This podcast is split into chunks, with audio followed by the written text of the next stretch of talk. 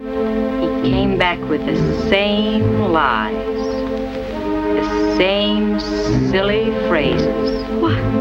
What are you saying? He has grown greedier with the years. The first time he only wanted my money. Now he wants my love, too. Well, he came to the wrong house, and he came twice.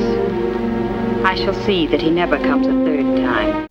We've talked about judging other people. With me today, I have Dr. Andy Bernstein, my resident philosopher.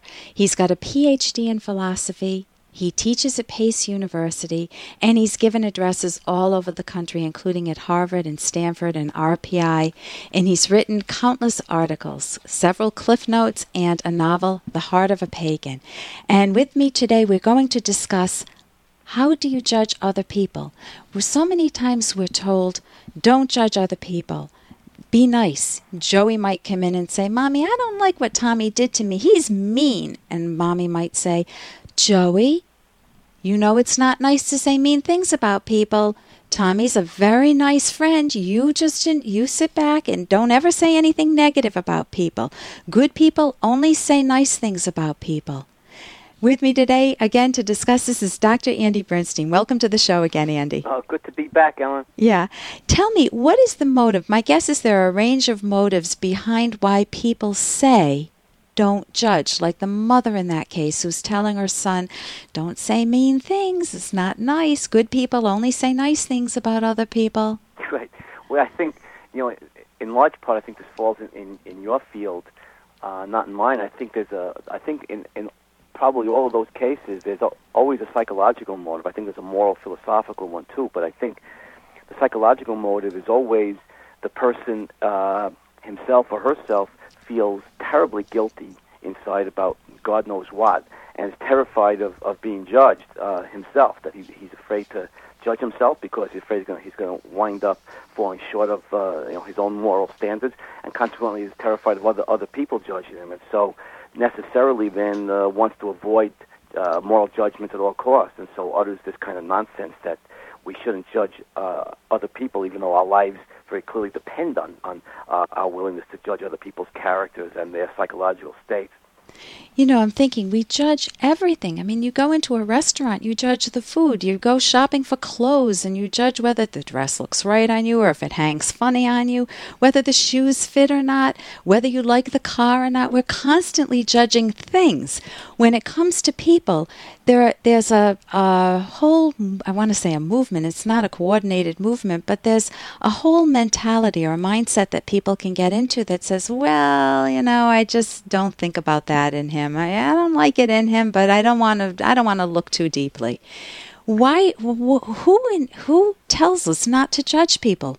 Well, there is a coordinated movement uh, here. It's called Christianity you know the the fame or uh, religion more broadly. It's not just Christianity, but the you know the phrase of "judge not uh, uh, and be not judged."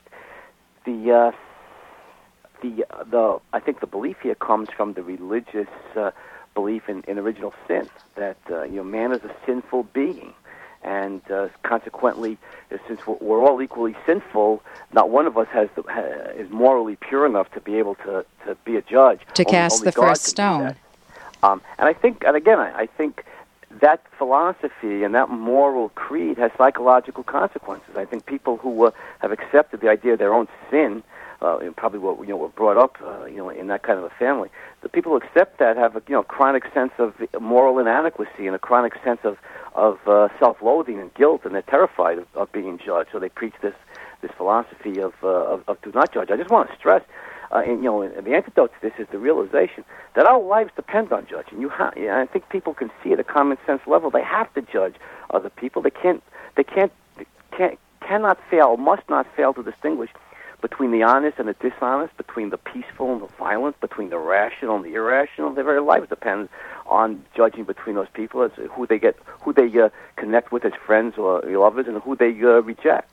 So it's very tragic. If you've been brought up to believe that you're a sinner from the get go, before you even face any choices in your life, before you make any decisions or, or exercise your volition, your free will, if you're told that you're a sinner, you're bad to begin with, and that all you can do is, uh, you know, climb out of the hole but never enjoy the sunlight, you can just get to the edge of the hole, then it feels like you're afraid to judge. You're afraid to cast any blame because you're carrying around what, what I know Ayn Rand calls unearned guilt. It's guilt that you never should have ha- held.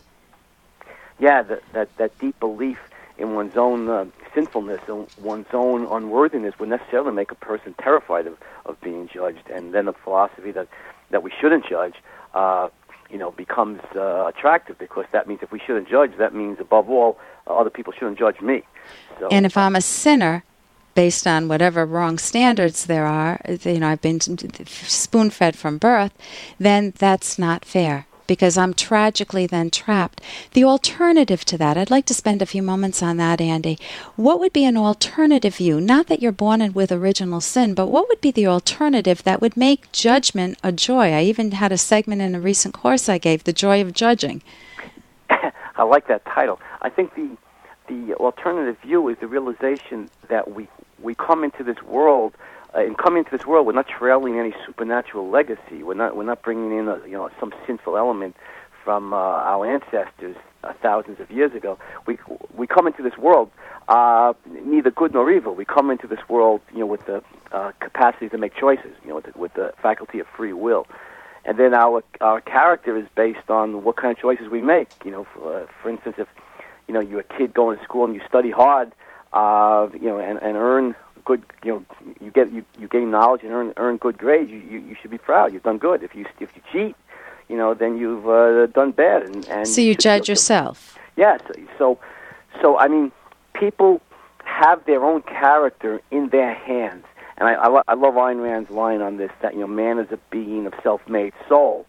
Uh, you, read, read soul here, moral character. Man is a being of self-made moral character. So we're not evil by nature, nor are we good by nature. We're right. volitional by nature, and the choices we make determine our character. And so we shouldn't be afraid of, of judging because if we do good, then uh, we should be proud. If we do bad, we don't have to beat ourselves up over it. Just change, uh, get better, uh, do it better next time. So if you're if you're in this swamp of always feeling guilty, always feeling like you're a sinner and you've been taught that since you were a young child, the alternative would be to at least look at the possibility that maybe you're not a sinner and never were a sinner in the sense of original sin, and that you can judge yourself on the good choices you've made and bad choices. If you've made a preponderance of good choices and some bad ones that you're cleaning up, then you can really value yourself and feel a sense of earned pride, of very good character. You've made yourself into a responsible person, or maybe a decent, you have a decent job that you enjoy, good hobbies, good friends.